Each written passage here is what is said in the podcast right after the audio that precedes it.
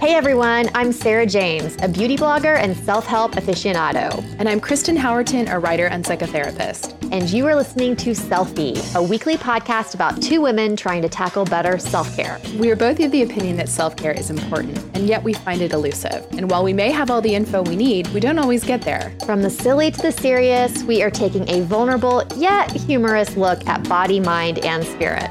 And maybe a touch of the random, all while looking at the distractions and defenses that keep us from caring for ourselves like we should. All right, hey guys, this is Kristen, and I am here with Claire Hi, guys. Gilchrist, who is our new bi-weekly co-host. Yes. Bi-weekly is confusing though. Does bi-weekly mean every other week or it does? Twice a month. Twice a month. Yes. Anyway, you Every will other be week. I don't you will know. be with us every other week. Yes. Um, so I wanted to do a quick introduction of Claire. She is a licensed esthetician, and I if am. you are a regular listener, you've probably heard her come on and talk about many, many procedures. The famous vajacial. Oh yes, you yes you may know her um, from her vajacial. I mean, that's how most people know me. so, the That's how you're vajacial known lady. at school. Yeah. yeah. At, my, at the elementary school our kids go to. Yeah. Yes. Yeah. Oh, oh, the vajacial lady. Yeah. The vajacial okay. lady. Um, but in addition to that, she also has a company that does home organization. I do. She will come in and Marie Kondo your house In Without shame. Without shame. You did it to me We did in a my few- kitchen. A few months ago, we, you know, Kristen had probably every plastic container known to man. I had many Tupperwares, and I. But I think my real area of shame, my real pain point, was my spices. your spices and your tea addiction. Oh, the tea. Like, just so your listeners know, like, you have 2 Uh-huh. dedicated tea drawers. Two drawers of tea. Yes. I do. And I have them in drawers so that when people come over and I say, Would you like tea? I open them with flourish. Yes. And I, I like present the teas. But you're not the only one because this has become a family. oh, thing the now, girls too. drink the teas too. Yeah, Kenbei too. Yeah, they all drink tea. Yeah, Yeah. we're, we're a tea drinking family. You are. I don't do coffee. Did I tell you the story of the tea with my Japanese foreign exchange students? No, No? no.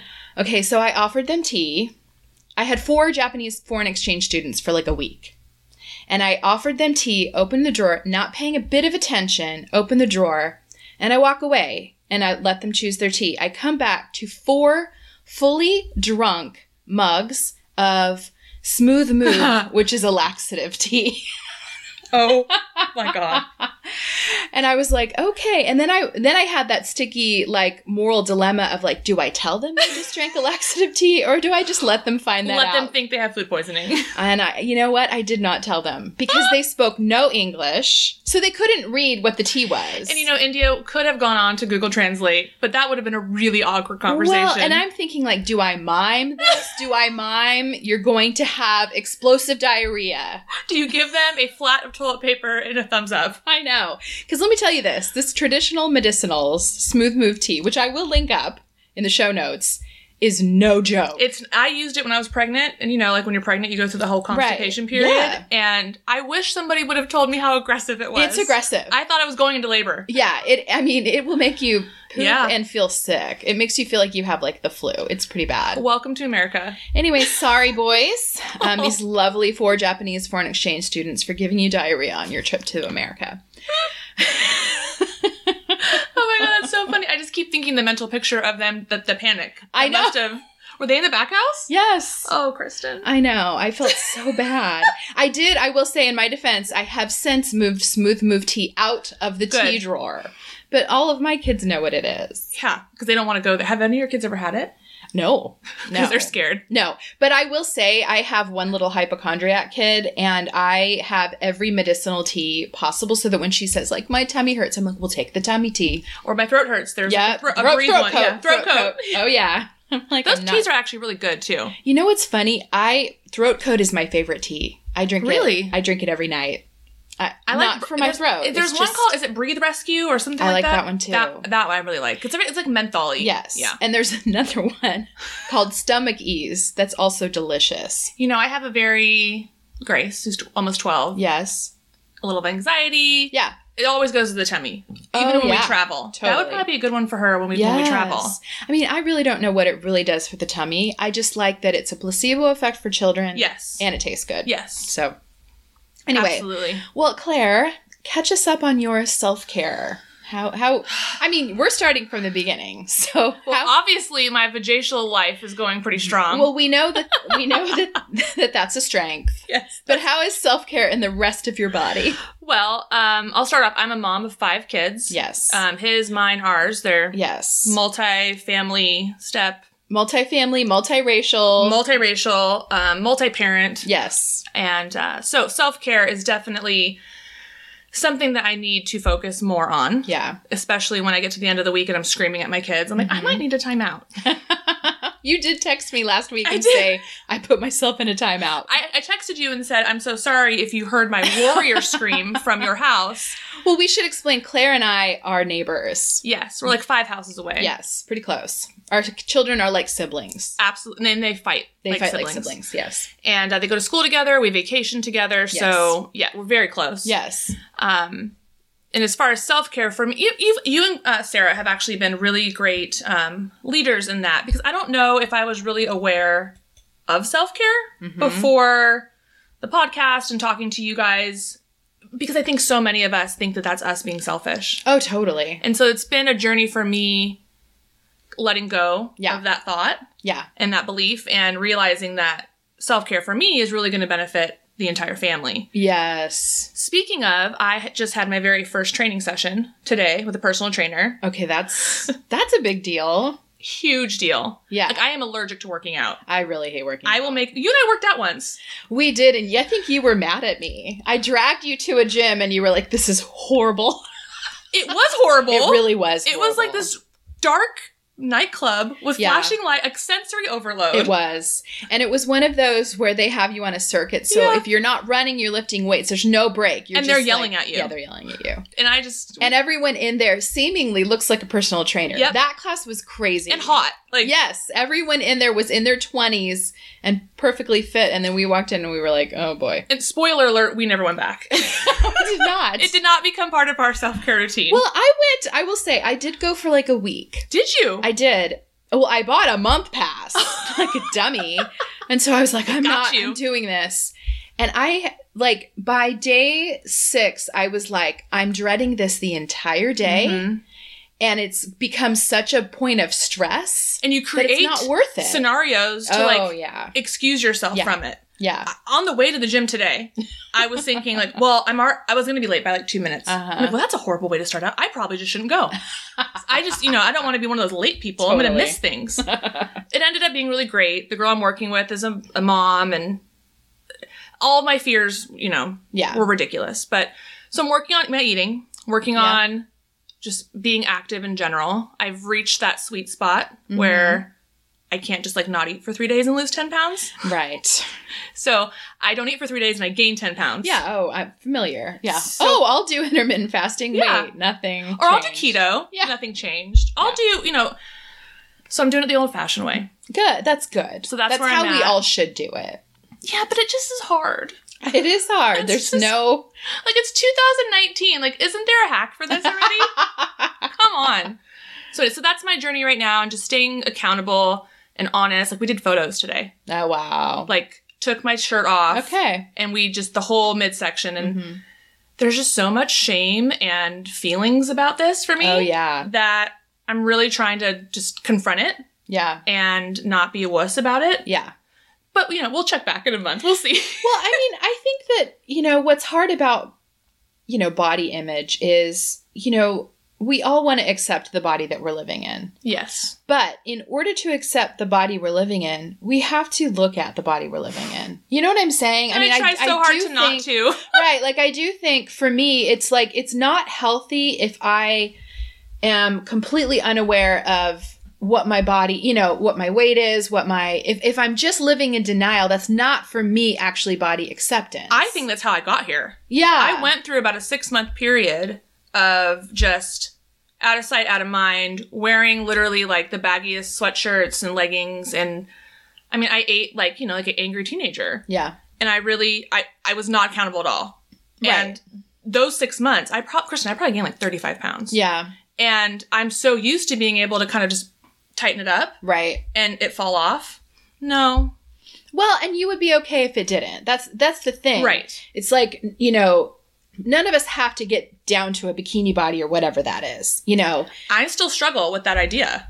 That Yeah. I'm like, oh my gosh, it's April. I need to get bikini ready. Like, where do I, I think I'm know. going? I do too. Like, Well- I'm coming to your house. like, that's where I'm going. I mean, it's funny. Do you remember last summer? We were all, a group of us were going on a vacation together to Palm Springs, and all of us started fretting about our bodies. And like, at one point, it's like, we're all together. Like, Every day. We're going together. right. Like, like why can't the five of us sit at a pool and inhabit the bodies we're in and whatever state that's in of, of, you know, paleness or flab So much paleness. and just be okay with it? Like, what is wrong with us? and it really makes you realize is as freaked out as I am about what you're going to think about my body, Uh-huh. right? One of my closest friends who care, like who really cares. Right.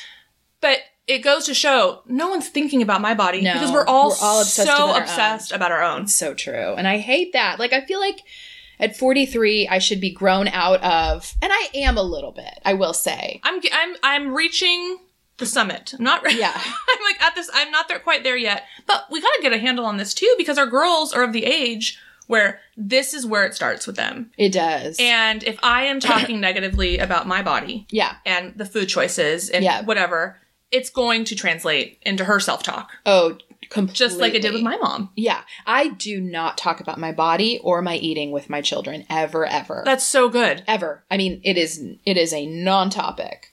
And in fact, my girls did once say, "Mom, why does your stomach look that way?"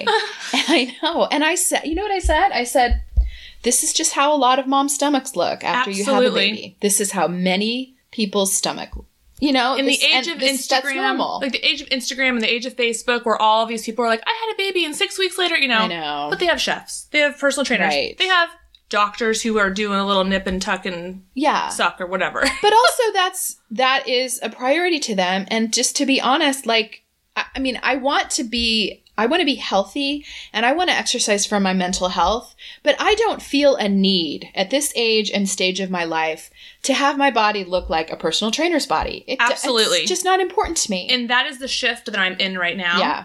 It- like we're going to Austria in June, Yeah.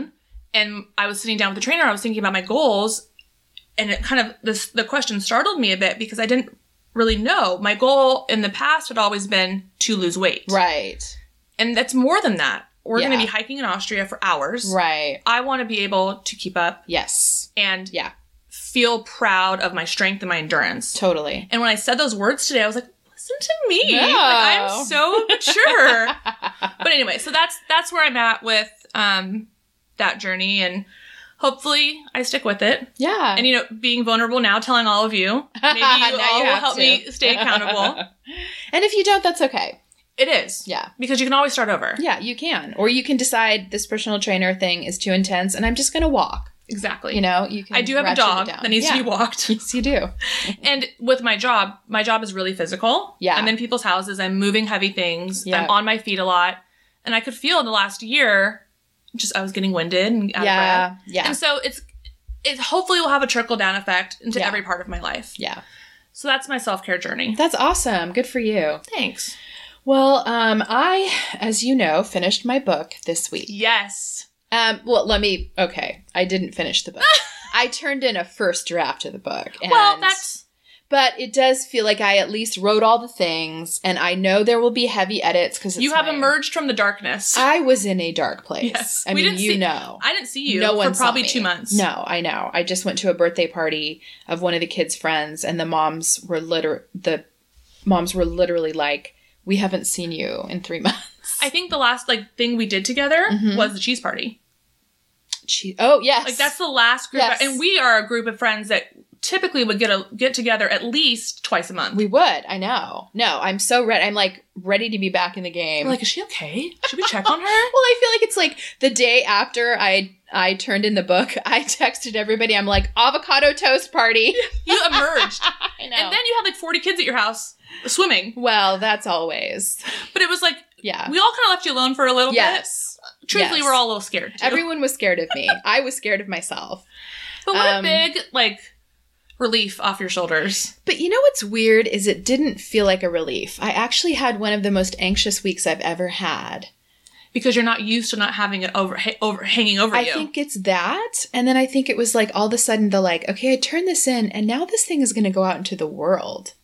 And I've said some heavy Things. things. in the book, and the book talks about race, and it talks about divorce, and it talks about you know faith, and it talks about and there's- all the things you've gone through these last few years. Yes, it does. Adoption and ethics, and and there is something to piss off everyone in this book. Here, No equal, stone equal unturned. opportunities pissed off everybody. I will offend. if you are conservative, I will offend you. If you are liberal, I will offend. I will offend. this is why we're everyone. friends. this is why we're friends. And you know, it's not like a blog post where you can then you know add a comment or explain yourself or delete it. It's or walk it back. Right, like it's all going out into the world. And I think I feel some anxiety about that, but I think you're right. I think it was also just that I was on this, you know, hamster wheel and I got off and I didn't know what to do with myself. It's like, what are you going to do now? right. I know. Well, of course, I had a million tasks waiting for me.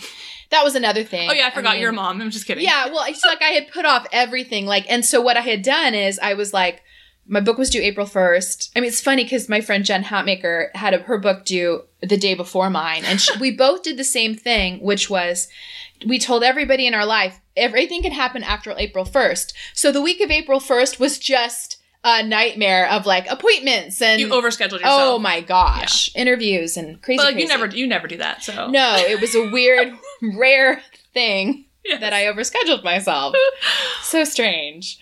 Uh, but anyway, yes, I'm glad to have that at least like bulk of it done, and then we wait to hear. I about mean, the edits. people are dying to read this book. Well, I'm dying for. it There to has been be a lot over. going on with you the last few years, and people are dying to get their hands on this, me included. Yeah. Well, and that's the other thing is like, like, okay, well, I wrote some really personal stuff. Am I gonna like keep that all in?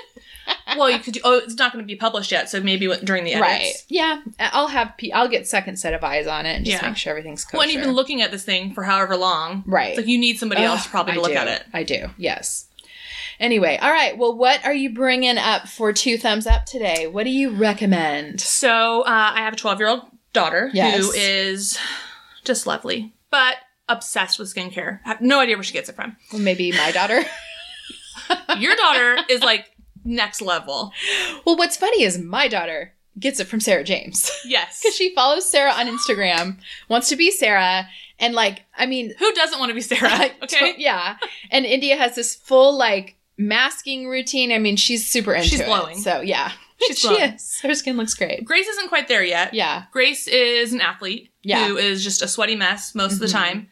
And she, we've only started with face wash Nice. and the product I'm going to talk about, which is the, I always spelled his name, or I misspell his name, Mario Badescu. Yes. Badescu. Um, rose spray. Oh, I love that. the stuff. rose water. It's um, so good. And then we're moisturizing. So we're really kind of just going in slow. Yeah. But this rose spray is fantastic. Yes. I love it. Oh, I love she it. loves it. Yeah. Sam, my son, who he would die admitting it, he loves it. and they have a bunch of different kinds. they do. Mm-hmm. So there is the rose water, which is just the plain. And I believe there's an aloe cucumber there's cucumber. and yeah. then a lavender one. Yes. And they sell them in a great little set. And I was telling Kristen before, our girls have a lot of friends, Mhm. and birthday parties can get expensive. You're buying Yes. gifts for, you know, three, four kids sometimes in a month. Uh-huh. And they have a set um, of the three. And what I do is I break them up. And I will usually kind of tie that up in a little bag with like a, a- a lip balm or Yeah. you know some other kind of It's a like great gift. tween type thing. Yeah. And it's just like I'm the cool mom, right? Oh, totally. Uh, Yeah. And I, I use it. I keep it in my car too, and just like Oh, it's before so I walk nice. into work or you know just need to freshen up. It's a great makeup setting spray too. Yeah. Um, and you can get it anywhere. You can get it on Amazon. I You see it in Anthropology. They have I've it seen it at CVS too. everywhere. It- Yeah, it's everywhere. Yeah. So I'm really loving that. Yes, I love that stuff. And my second one, which this is funny because I do not have a green thumb. Uh-huh. I kill everything. Our house is only succulents. Yes. But I have been having some like serious envy for these Instagram girls with their fiddle leaf tree. Yes. So I got one. They are everywhere on Instagram. They're everywhere. And they're so cute and like of course I did I couldn't just stop there. I had to Yes. get like the complete cylindrical white matte pot Of course. with like the mid-century um, Mhm. stand. Yes.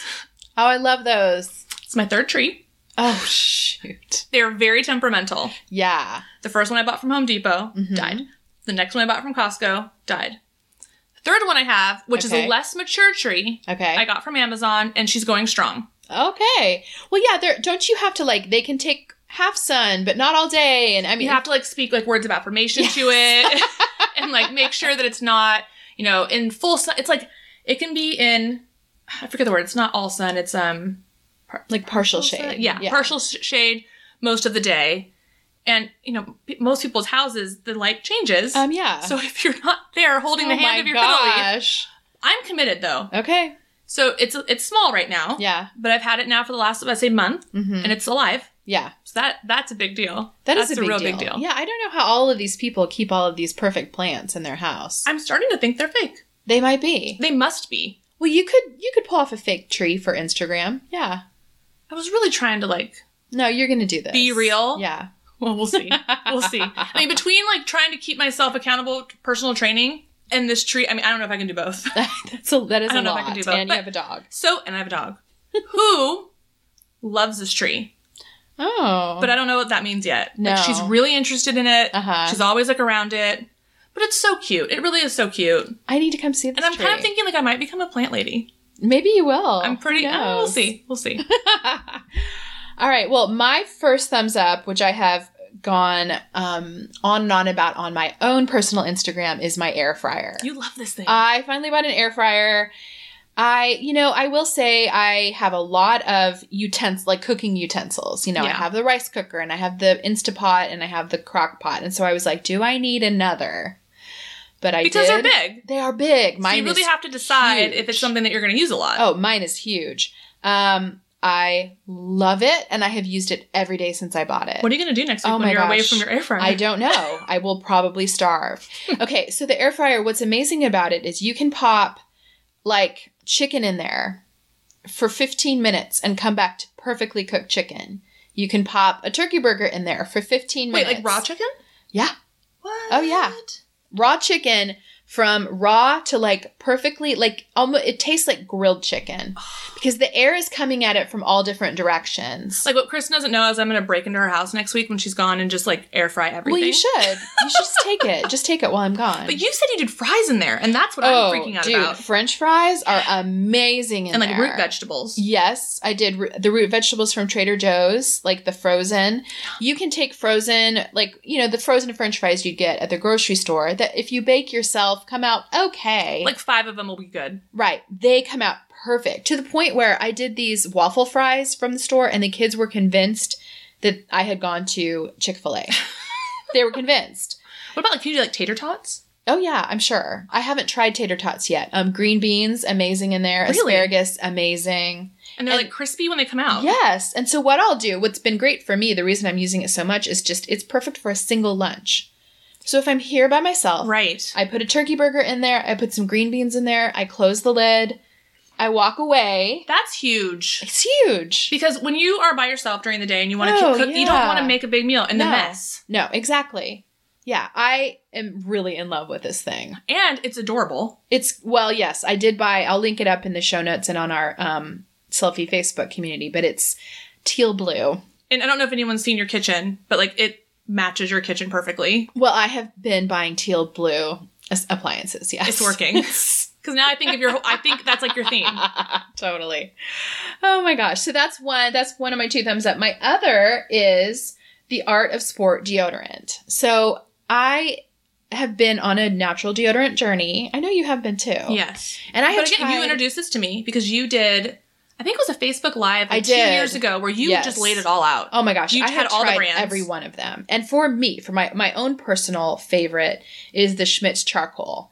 But um, my boys, I've been trying to get them on the natural deodorant thing, and they're convinced they don't work. And then I have my ex convinced they don't work, so he's like, "Oh, your mom and the natural deodorant, you guys stink," and blah blah blah. And I'm like, Super "You know helpful. what? Um, the reason you stink is you don't wash or apply the deodorant." Because you actually have to put the deodorant on for it on. to work. Right. So I don't really want to hear about how it doesn't work when it looks like you've never used it. Right. So for Christmas in their stockings, uh, the Art of Sport is a natural deodorant with no marketing about it being natural.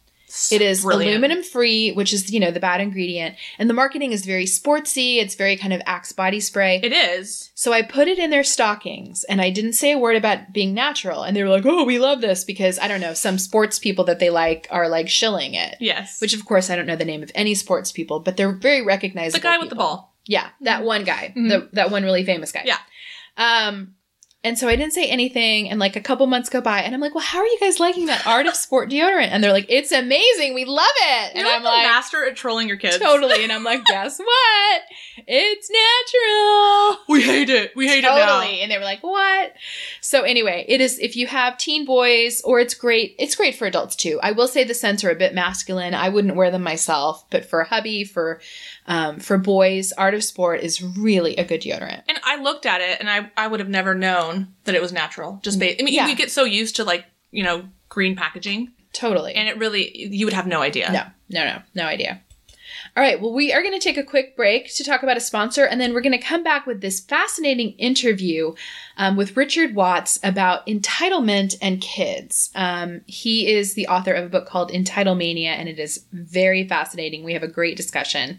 Um, but first, Buffy. Buffy makes comforters that are better for people and the planet. They use skin friendly eucalyptus fabric, which is so soft, and it's naturally soothing for the skin. But get this the fill is made from 100% recycled water bottles, BPA free water bottles. They're transformed and given a second life as this soft, fluffy fiber. It's crazy soft, but at the same time, it's keeping about 50 bottles out of landfills and oceans for each comforter. So their thoughtful materials and construction shut out dust, mold, and mites. They prevent nighttime breathing of harmful allergens.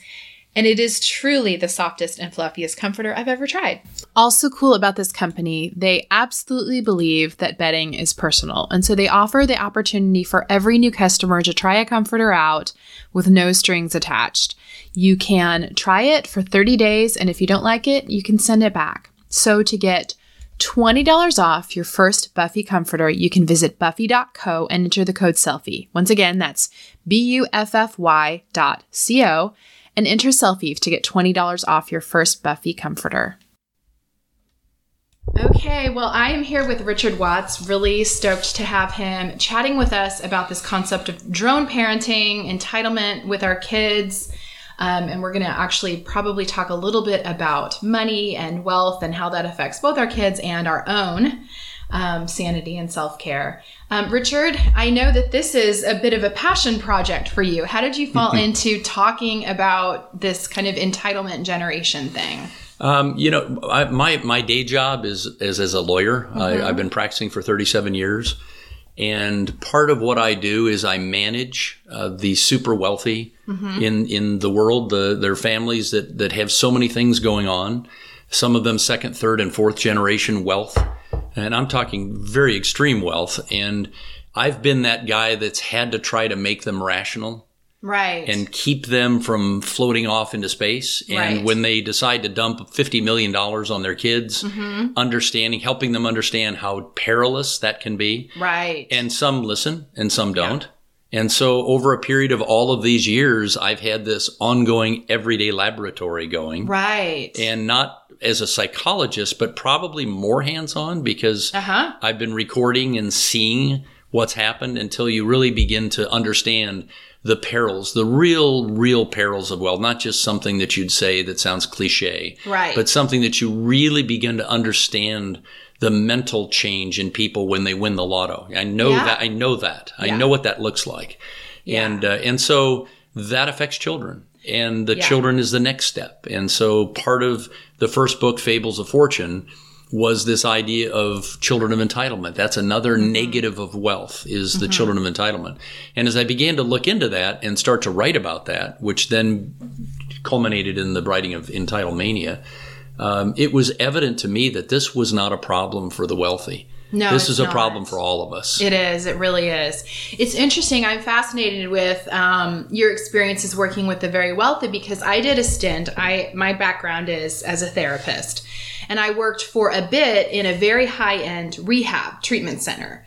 And what one thing I noticed without fail is the the kids who struggled the most with addiction and with you know really dove deep um, into you know heroin use and, and not functioning at all were the kids who had been given so much money that they didn't have to work and then they didn't have any purpose in life Yes. and that Yes. was something we saw over and over and if they left the rehab and they still had, you know, a huge expendable income and they didn't have to go and get a job and figure out how to be industrious and find that purpose in their life and they could just go back home and still sit around and live off of that money. Um, the recidiv- recidivism rates for those kids were so much higher than the kids who left and had to go figure out life. You know, there is something to there. Theresten- I I think, a real existen- existential stress to having too much money at a young age. Hmm. There's no question. yeah, But but here's the thing that that has to be really made clear is that you know the parents want to put a lot of blame on kids for getting drugged out, kids Sure. for being lost, kids for not being able to find their way. Mm-hmm. And and kids don't become entitled on their own. right. It's a process of parents Mm-hmm. that are trying to remove the struggle from their kids and to make Yeah. their pathway easy. Yes. And that's where the word drone parenting, you know, yeah, I- talk to me about drone parenting. What is drone parenting? yeah, so so I've grown up in a world of what we called helicopter parenting. yeah, And helicopter parenting was this loud Uh-huh. bunch of parents that just decided they wanted to be buddies with their kids. And so they hovered Mm-hmm. Right. around all the time. They wanted to be they were kind of innocuous, but they wanted to be at the dances. Uh-huh. Yeah. They wanted to be in the booster club and they wanted to be Yes. on the sidelines selling donuts. Yes. And everything they could be involved in, they wanted to be around their kids. But they really weren't manipulating their kids. They weren't doing anything strategic. They just were hanging out. It's kind of annoying. yeah. Helicopter parents were annoying. They were annoying, but I don't think that you know a bu- it sent a bunch of kids into therapy. That's a really good point. Yeah. That's a really good point. And and so now uh, it just came to me a number of years ago that Mm-hmm. the parents now I've had as I've I've lectured around the country and whatnot, I've had parents come and say, Well, what's wrong with the fact that we have our child at three years old beginning to learn lacrosse because we know it's a good feeder to the Ivy League schools when they go to school in Right. 15 years. Don't we, isn't it a good thing that we're helping our child get ahead? And I said, Who decided your child liked lacrosse? right. Who made that decision? And they go, oh, well, it's just a good all around sport. What harm can come from it? And so the drone parenting came from the concept. For me, it was really military drone. It was the idea that we send drones ahead and drones can fly stealth. Drones are always on a mission. Drones are looking with a purpose to clear the pathway for what's to come. Got it. And so here's mama and daddy drone. Right. And they're basically saying, okay, look at my child can't see 15 years into the future. So I know what that looks like. Mm-hmm. So I'm going to begin to manipulate right. the pathway. Right. And I'm going to be strategic about it. I'm going to Right. be stealth about it. And in fact, I might not even tell him or her Right. that I'm doing it because kids kind of don't know what's happening to them. They're kind of looking for mom and dad to be the ones that help initiate both, you know, difficulties, uh, initiate solutions out of difficulties, but they they will allow you to um, to help them and assist them, or they'll allow you to fix it right. and what parents began to become obsessed with and Uh-huh. i believe it was a hijacking that's occurred with parents of their kids careers Mm-hmm. Yes. of their kids futures is they just decided with the best of intentions that's Sure. the hard part Sure. it's the best of intentions is they decided that it would really be a better thing to clear the path of all struggle Right. Give them participation trophies so they never feel they lost. Mm-hmm. Let them never feel loss. Right. Never let them feel failure. Yeah. Let's just because if we can just somehow focus on success, they will get there faster. Right. And what the parents are forgetting that is in giving the kids everything they didn't have, they're forgetting to give the kids the things they did have. Yeah. And the things that the parents did have, they had failures, they Mm-hmm. Totally. had heartbreaks, Yeah. they had Struggle. setbacks. Yeah. They had all of these things. And the drone parenting syndrome to Yes. me is about, I hear that just last week I heard them called snowplow parents for the first time. Oh, funny. I like drones better because I think they can fly a lot faster. Yeah. Snowplow parents are just big and cumbersome. But Yeah. today's parents, it evidenced by this academic scandal that's gone on, is that I they know will what a go. timely example. Yeah, they will go to such lengths, and they Right. become they they the parents become so lost in Right. their mission Yeah. to heal and to to help their their children succeed. Well, and it seems like in many of these cases, well, first of all, in you know, in the academic scandal, for example, like it seems like Lori Laughlin's children didn't even know she did it on their behalf. You know, so to your point, they're stealth, Right. Yeah. You and know? and I don't know that Lori would have wanted them to know. right? Because then they become a possible snitch, yeah, accidental talker about what happened. And if you're going to do something that's crossing the line, Yeah. the fewer people, including the victim, right. the child, the better. Well, I think I think that, but I think also to your point about letting letting like kind of preserving kids from struggle. I don't think she wanted her daughters to know they couldn't get in on her, their own merit. Of course. You know, I think she didn't even want them to have that little struggle. Of, Right. Of accepting the fact that maybe your, you know, your academic record did not entitle you to getting into the school. Well, and if you think too that that on a real macro scale here, I just I I just ache to be honest with you for that whole situation because I know that that daughter who is kind of an airhead anyway, Mm-hmm, you know, she gets up and says, "I don't really want to be here. I just like the partying and I like Totally. this She stuff did. and I'm a blogger and and now I'm going to sue my mom because she's destroyed my blogging col- career Right. and all that kind of stuff." You know, I really do believe that that she's going to realize what it is to live with shame Yeah. not just for herself but for her mom it's Yeah. it- people are not going to let her forget that Yeah. for a long time but here's the strange part if she doesn't become you know mentally upset as a result of this the daughter Mm-hmm. this may actually be the beginning of her own maturity yeah. this crash this Yeah. struggle this Yeah. horrible you know thing that faces her this mountain yeah. maybe 10 or 15 years from now will make her wake up and say, Wow, Yeah. now I understand mom did this out of love, but she really screwed me. right. And I've rebounded now, and it took me years, and I still have got this shame following me around. Mm-hmm. But I'm a different person. And when I look back at who I was when I went into college and how mom kept me from being who I should be if I got if I really got hammered a few times in terms of guilt and failure and things Yeah. and stuff, I would have been a different person quicker. Yeah. But here I am now Right, at 45 or 50 years Right. old, and I think that you know it may be the beginning of her maturity as well. Yeah, I think you're absolutely right. I mean, I think when we rob our, our kids of struggle and failure and defeat, you know, then they walk into adulthood ill equipped, and life is full of failure and defeat Right. and, and hardships. It really is, you know. And I think if if we don't learn to deal with those hardships and disappointments in our teen and young adult years, you know, then we walk into adulthood sort of feeling victim to the world Right. because we we don't understand that Well, the world is full. of And you stuff. can understand with the suicide rates up the Yeah. way they are, and the drug use Yes. up the way it is. it sure is. you know when when when you see a child that turns into a young adult and they have had the they've had the various different kinds of facets carved into their system like a statue you know where they've Yeah. been defined and they've de- been defined by all these things and they kind of they go one way and they say that was horrible but I'll never do that again. Well, there's something very reassuring to your own personality when you know yeah. that you will never eat broccoli again. And I'm being facetious, but Uh-huh. Right. you know, I'll never ever eat broccoli. That defines me. And when I tell you that I absolutely have a complete love for cappuccinos, Mm-hmm. you know, that also is something that defines me. So, Right. you know, maybe my world is sitting in a little piazza in Italy and having some little $3 thing of cappuccino, but that's something I know that I love. And all of Mm-hmm. those things came from having to test myself Yeah. and to create self value for me absolutely. by facing struggles that that define for me who I really was. And a lot of these kids I think that get to be 18, 20, 22, mom and dad have been telling them, they've been giving them the Kool-Aid for so long yeah.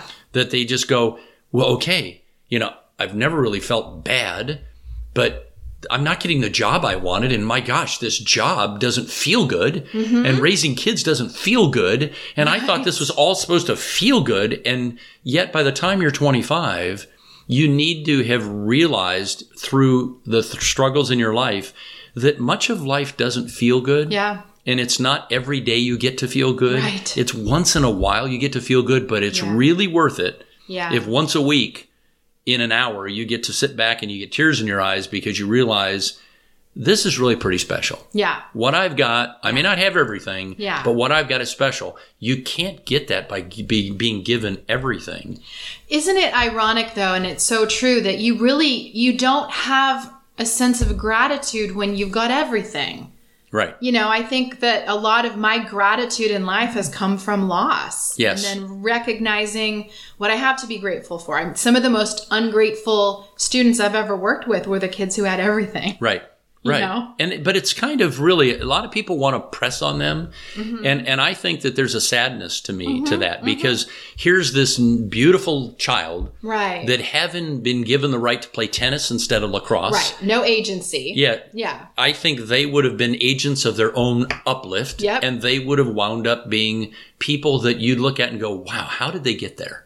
Yeah. You know, that's really remarkable. How did they find out, and I'm being facetious, that they love collecting butterflies from all over Mm-hmm. the world? I think who in their right mind would do that? But you know, there's conventions of Yeah. people that are into butterflies. There's Yeah. conventions that are people that collect salt shakers and Right. pepper shakers. Yeah. And I don't care what their passion is. It's Right. like, what, why not let them find that? Here's a really great story of a, of a client of mine that was so ashamed of their daughter Hmm. and she couldn't do well in high school. And they kept pressing her to college. We're going to get you to go no matter what, no matter what. She said, I like doing hair.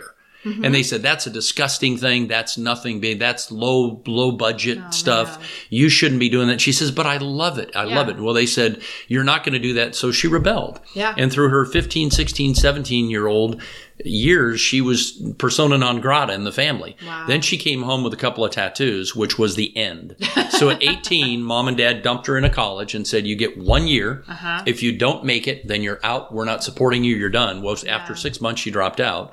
And she left for Beverly Hills and she literally said, Mom and dad, who are rich, will you pay for my cosmetology school? They said, No. That's not what we want you to do. And she did on her own. And she came home and started coming home with her hair purple and yellow and pink and all this Yeah. stuff. And this is only like six years ago. And then all of a sudden, she got discovered by a few movie stars and they realized how much talent she had. So now she's going over and hanging out with these famous people that want them, her to do her hair just right. Right. And then she started bringing them home to barbecues on down in Laguna, down on the weekends. And in walks this daughter, now 24 years old, Mm-hmm. with her hair in 15, and she's got piercings everywhere. Yeah. And mom and dad see her walk in with two of the most famous movie stars you'd ever want to speak of. Right. And they kind of look at all her friends, and go, "That's my daughter right there. Oh, That's my daughter. Look at that." And and we and look at look how proud we are. And I think to myself, why not start with that? I know. Why not be proud when she chooses to go into something that she feels passionate about? Yeah.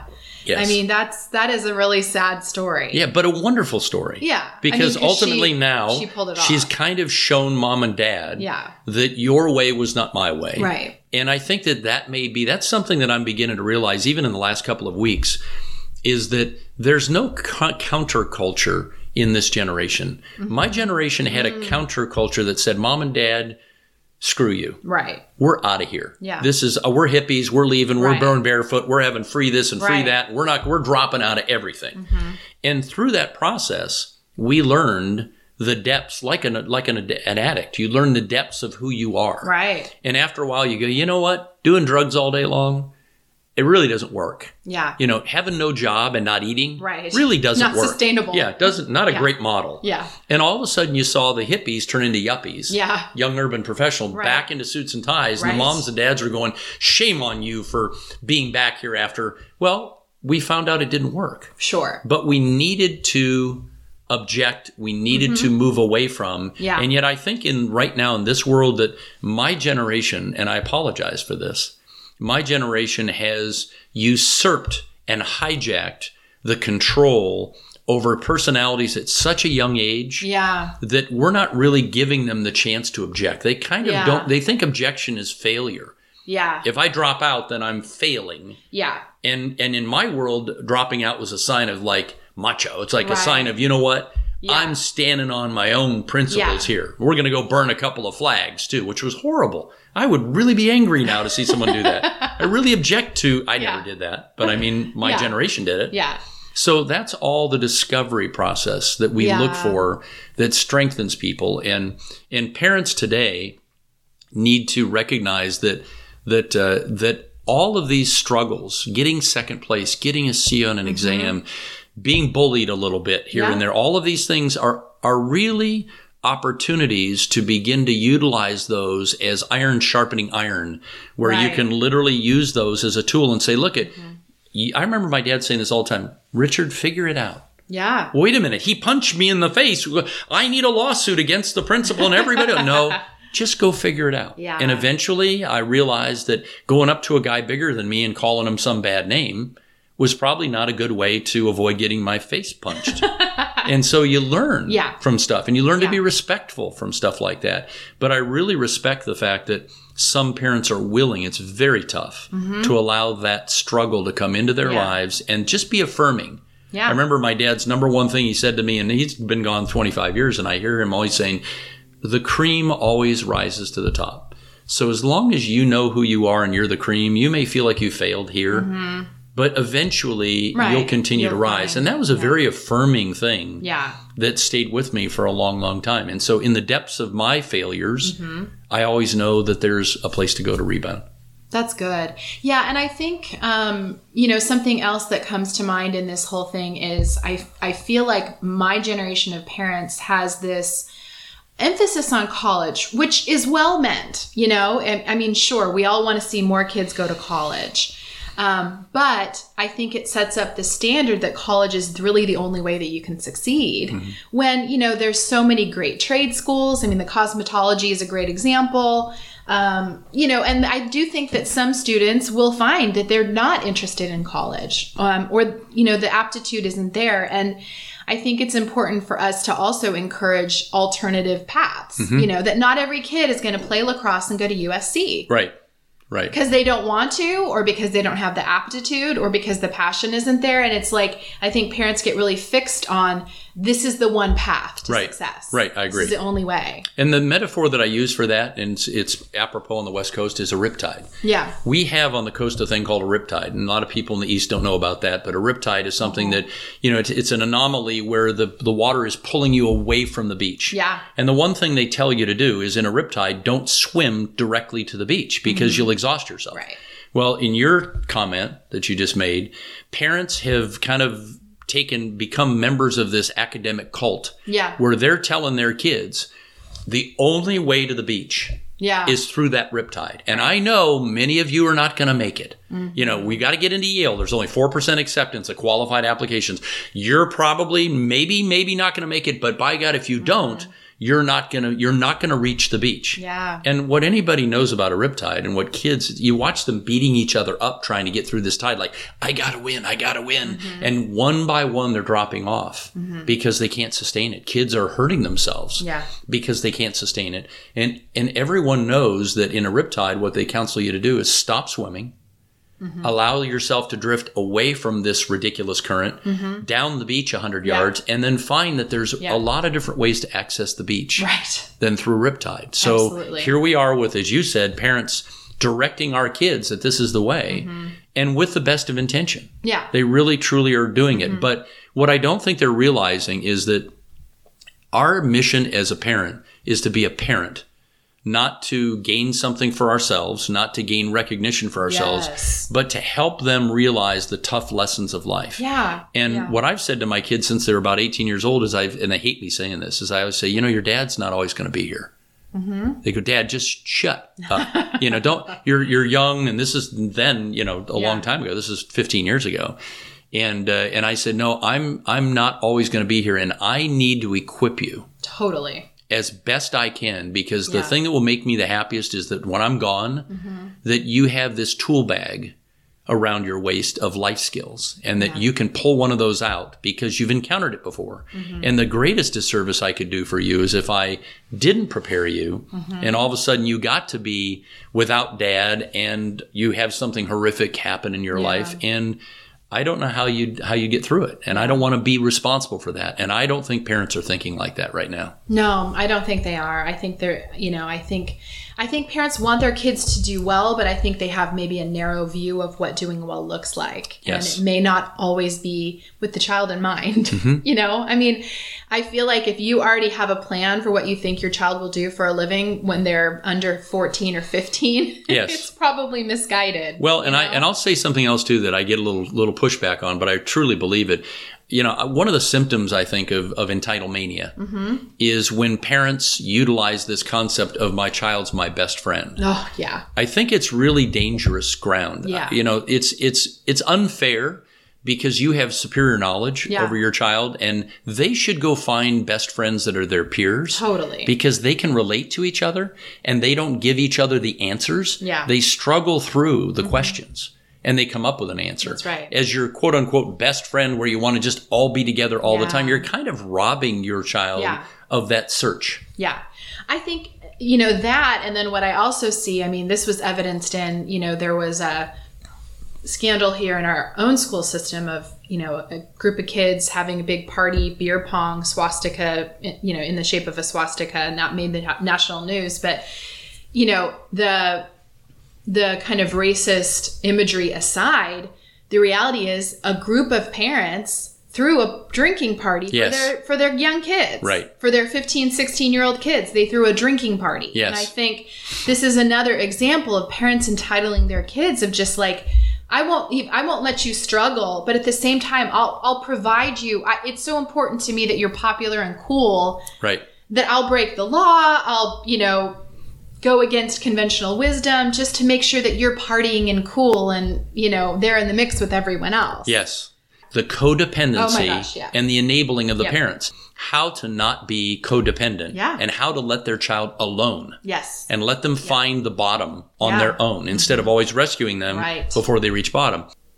If you start rescuing your children Mm-hmm. from things that they would learn, hey, that doesn't feel good. That's not a good thing. This is Yeah. not a good. That's not a good. You begin to say, okay, to my peer, you're going to go do, you're going to drink a whole bunch of alcohol. I'm not going to do that. And the reason I am is because one time I did it at my parents and I vomited my guts out Mm-hmm. and my parents didn't throw me into rehab. They sat with me and affirmed me and, and told me this is the consequence of what happens when you do this. And so you begin to take ownership a little more of your life. Yeah. And and I think that that as parents we start very very early with problems that to the right child becomes an addiction.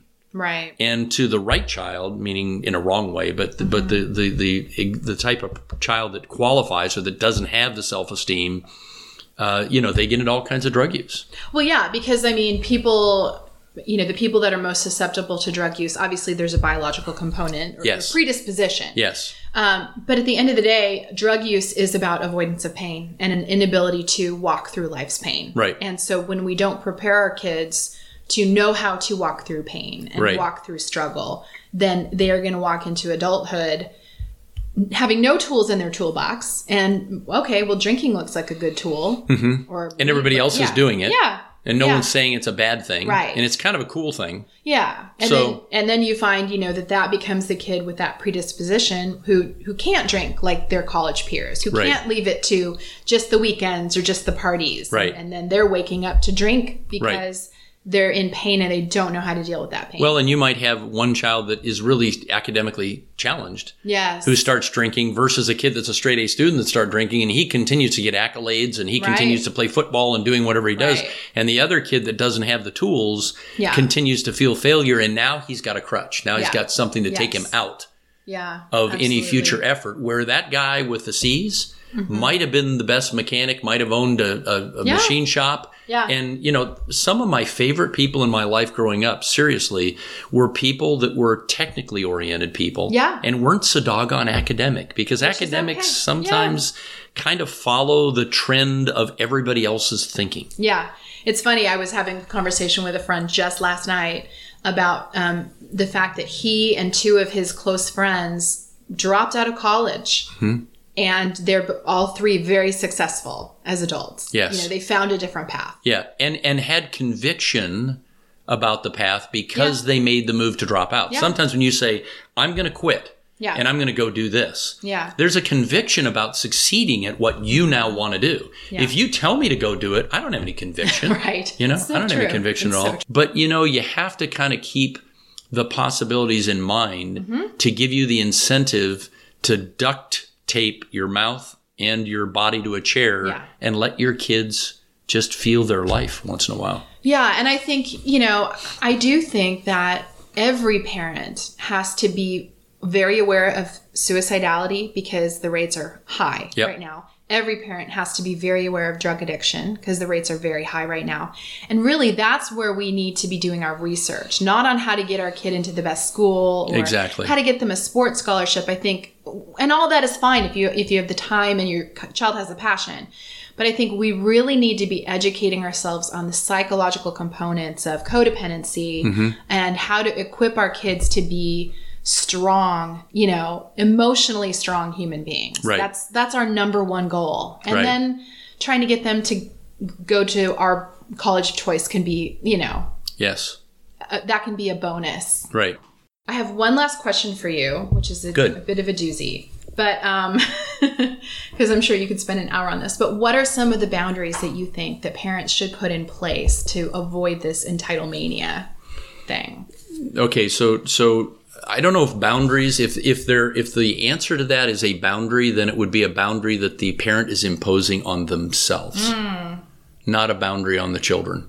Um, I really do believe within within reason, your kids are capable of doing what they need to do, and they're they're going to react to the natural consequences of what happens. Um, I've actually had both of my sons, who are both got postgraduate degrees, have been in jail at one point or another, uh, where they got arrested for drinking or got arrested for doing something, and you know I let them sit like Yeah. overnight. Yeah. And you know, now you get a parenting issue, right? Because mom and dad say, "Oh, go get them out." I mean, they're really Right. good kids, and I go, "Nah, they need to remember what this looks I like, have right?" told my kids the same thing. Yeah, so if it's you re- are ever arrested, you will sit there. yeah, it's good for the night, and whatever happens, happens.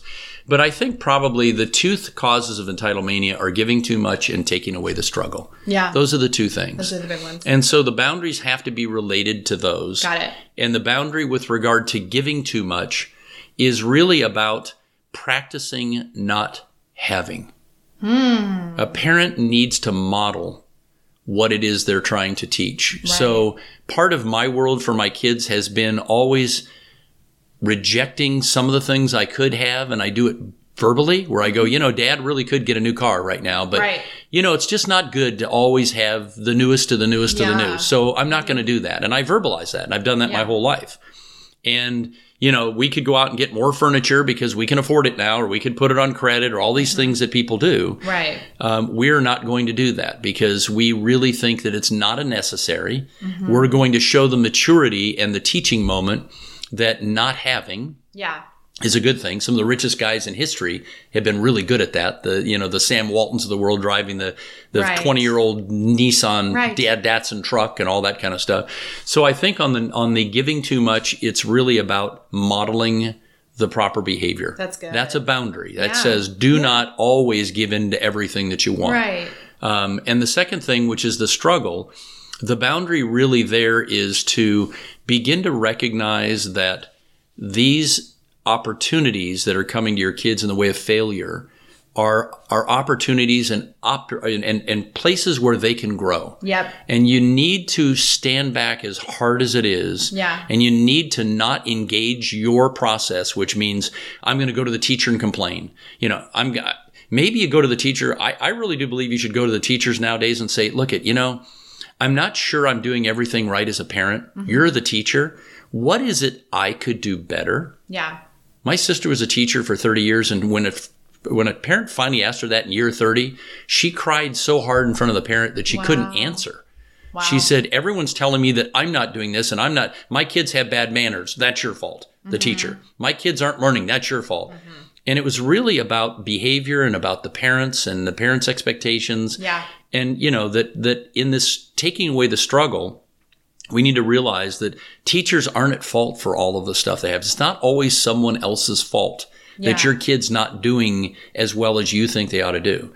So the second part of taking away the struggle really would be more about just allowing those effects to occur to your kids and realizing that it's a you're putting it away for a future that's going to make your child stronger. Yeah. And in that process, and this is another dynamic for taking away the struggle, is share your fears and share your failures with your kids So good. tell yeah. them, you know what, totally. mommy didn't do really well on this Yeah. Mm-hmm. deal. You know, I remember when I was doing this thing, I Mm-hmm. really did lousy. I hope you do better at math than I did because you because parents are going, oh no no no no, I'll lie about that because I want my kid to think math is an absolute got to do. Mm-hmm. But I think it's comforting once in a while when my dad would say to me, You know, Rich, you do this better than I do. Mm-hmm. I never did this too well. It was like, Wow, that made me proud. Yeah. And that's really what I'm trying to instill in my kids is just self-sufficiency, self-value and self-pride and they need to earn that on their own. They do. So good. Well, Richard, where can people find Entitlemania? Entitlemania is everywhere. So, you know, Amazon. Amazon, Barnes and Noble and and if you if, entitlemania.com is one of my websites and that has you can buy it there through Amazon. But it's got a lot of the articles that I write and I think there's a lot more information there. There's like a Yeah. 100 or so articles I've written for periodicals and magazines and things. And I just think you can kind of leaf through there and get some information and and uh, and I'm always happy to connect if somebody's interested in a question or something. So, Great. Well, thank you so much. You're very It's so welcome. good to have you on. good. Thank Thanks you. for joining us. Continue the self care conversation with us over at Instagram at, at Selfie Podcast. And make sure to join our uber supportive community that we love on Facebook by searching for Selfie Podcast Community. You can also visit our website to check out the resources we've talked about in each episode at selfiepodcast.com. Make sure to subscribe to Selfie on iTunes so that you can catch up with us next week. Special thanks to Shepherd Audio for providing our music. Take care.